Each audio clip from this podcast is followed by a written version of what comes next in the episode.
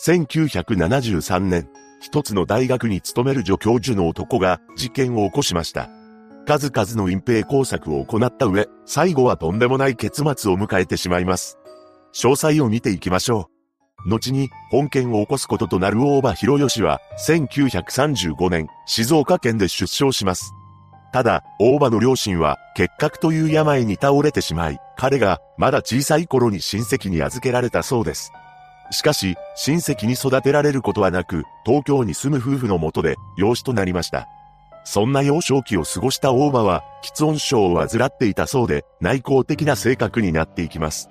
その後、勉強を頑張っていた大場は、立教大学文学部、英米文学科に進学しました。そして1958年、大学院で学んだ後、研究者として勤務するようになります。そうして順風満帆に人生を歩んでいた大場は、大学の後輩にあたる女性と交際を始めました。彼女の両親は、大場との交際に反対していたのですが、その反対を押し切って結婚したようです。その後、長女と次女にも恵まれ、幸せな家庭を築いています。そして大場が32歳の時に助教授に昇格したのです。しかし、大場はスマートな風貌とどこか影のある雰囲気が女子学生に受け人気がありました。それをいいことに、大場はとんでもないことをやらかしていたのです。なんと、教え子の女子学生と不倫していたそうなのです。たびたびそのような噂は流れていたらしいのですが、後に被害者となる恵子さんとの関係は遊びとは言えないほど深いものになっていました。というのも、恵子さんは両親から早く地元に帰って身を固めてほしいと言われていたのですが、大場との付き合いを継続するため、あえて修士論文の提出を延期していたというのです。つまり、何かと理由をつけて、地元には帰らず、大場にのめり込んでおり、二人の関係は4年間も続きました。しかし、そんな関係を続けている中で、ついにあらぬ事態に発展してしまうのです。驚くべきことに、恵子さんが大場の子供を身ごもったそうなのです。この事実を恵子さんから告げられた大場は、おろすように懇願しています。しかし、彼女にその選択肢はなかったようで、産むと強く訴え、さらには、妻と離婚するように求めたのです。それほどまで恵子さんは、大場を好いていたのですが、そんな時、妻は、大場と恵子さんの関係を察知しました。そして妻は、二人が密会している現場に踏み込み、関係を清算するように迫ったと言います。さらに、妻は精神的に追い込まれ、自ら命を絶とうと何度も試みるようになってしまうのです。そんなこんなで泥沼化していくわけですが、恵子さんは大場との関係に悩み、体調を崩してしまったため、山梨の実家に戻ることにしました。また、恵子さんは、保持筋リンパ腫という病気も患っていたようで、地元でしばらく静養することにしたのです。そして1973年7月19日、恵子さんは定期治療を受けるため上京しています。しかし、恵子さんが上京したのは治療を受けるためだけではなかったのです。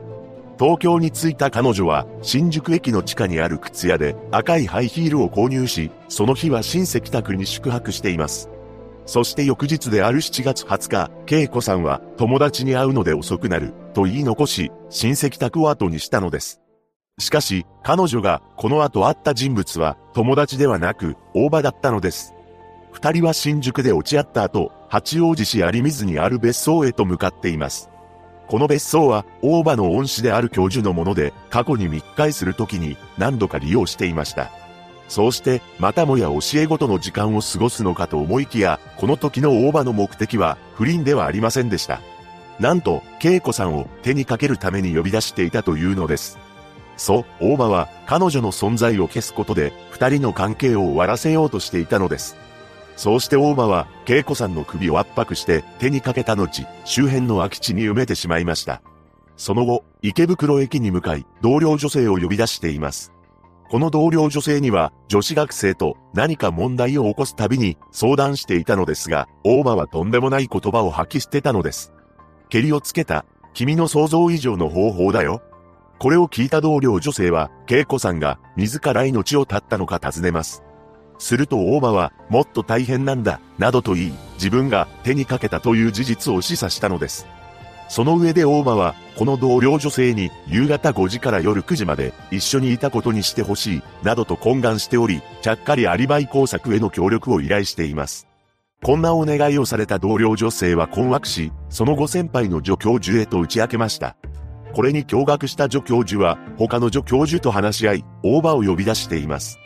そこで大場に対し、自首するよう説得したのです。しかし、大場は驚くべき発言を始めました。やっちゃったものは仕方がないじゃないか。残ったものがどううまくやっていくか相談しよ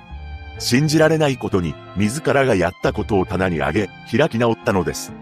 この言葉を聞いた皆は呆れ返りますが、大学や警察への通報はしませんでした。なぜなら、大場の妻が夫の不倫に悩み、何度も自ら命を絶とうと試みていたからです。とはいえ、翌日も自首を進めています。しかし、大場は自分のことをあれだけ愛してくれた彼女なのだから、あんな扱いをされても、彼女は本望だろう、と言い出したらしく、助教授が、では、君の娘が、将来そんなことをされても構わないのか、と尋ねると、それは認めるわけにはいかん、と答えたのです。こうした大場の態度に、唖然とする助教授でしたが、そんな周りの心配をよそに、大場は妻子を連れて、海水浴に出かけるなど、何事もなかったかのように日常を送り始めます。そうして一向に自首をすることはなかった大場ですが、7月29日には現場の別荘に戻り、恵子さんをより人目につかない場所に埋め直しています。その後大場は助教授に会い、絶対にわからない場所に埋めた、大丈夫だ、などと話したそうです。さらに恐ろしいことに、恵子さんの実家にわざわざ訪れ、まだ帰りませんかなどと白々しく心配を装っており、恵子さんの両親の相談に親身に応じ、信頼関係を構築しています。しかし、恵子さんの母親は、恵子さんの日記を発見し、そこには、大場との関係が赤裸々に綴られていたようで、疑念を持つようになっていくのです。そしていつまで経っても帰ってこない娘を心配した恵子さんの母親は、8月18日に大学を訪れて、捜索を要請しています。そのように、我が子を心配する母親をよそに、大場は隠蔽工作を続けており、新聞の広告欄に、次のような文言を掲載したのです。恵子さん、連絡を待つ、父病気、広吉。そうして自分に疑いの目を向けさせないよう工作を働いていた大場ですが、大場の妻はまたも自ら命を絶とうとしています。このような状況に、ようやく大場は自首を考え始め、8月31日、ついに決心が固まったようです。そして助教授らと段取りなどを話し合い、9月8日に弁護士をつけた上で自首するということで決まりました。しかし、すべての準備を整えたのにもかかわらず、9月2日に、大場は、妻子と共に消息を絶ってしまったのです。連絡が取れなくなったことを心配した助教授は、大場の自宅マンションを訪ねました。ただ、部屋の中はもぬけの殻となっており、なんと、喪服が整然と備えられていたそうなのです。さらに、助教授のもとに、大場が書いた遺書が届きました。その一方、大場は妻と娘二人を連れ、静岡県にある相合岬に訪れています。そして高さ20メートルもある断崖から一家で身を投げてしまったのです。飛び降りたと見られる場所には次の手紙が残されていたと言います。大変迷惑ですが、親子4人、この下の淵で、投身、をしておりますので、お届けください。そして、釣り人によって変わり果てた4人が発見されています。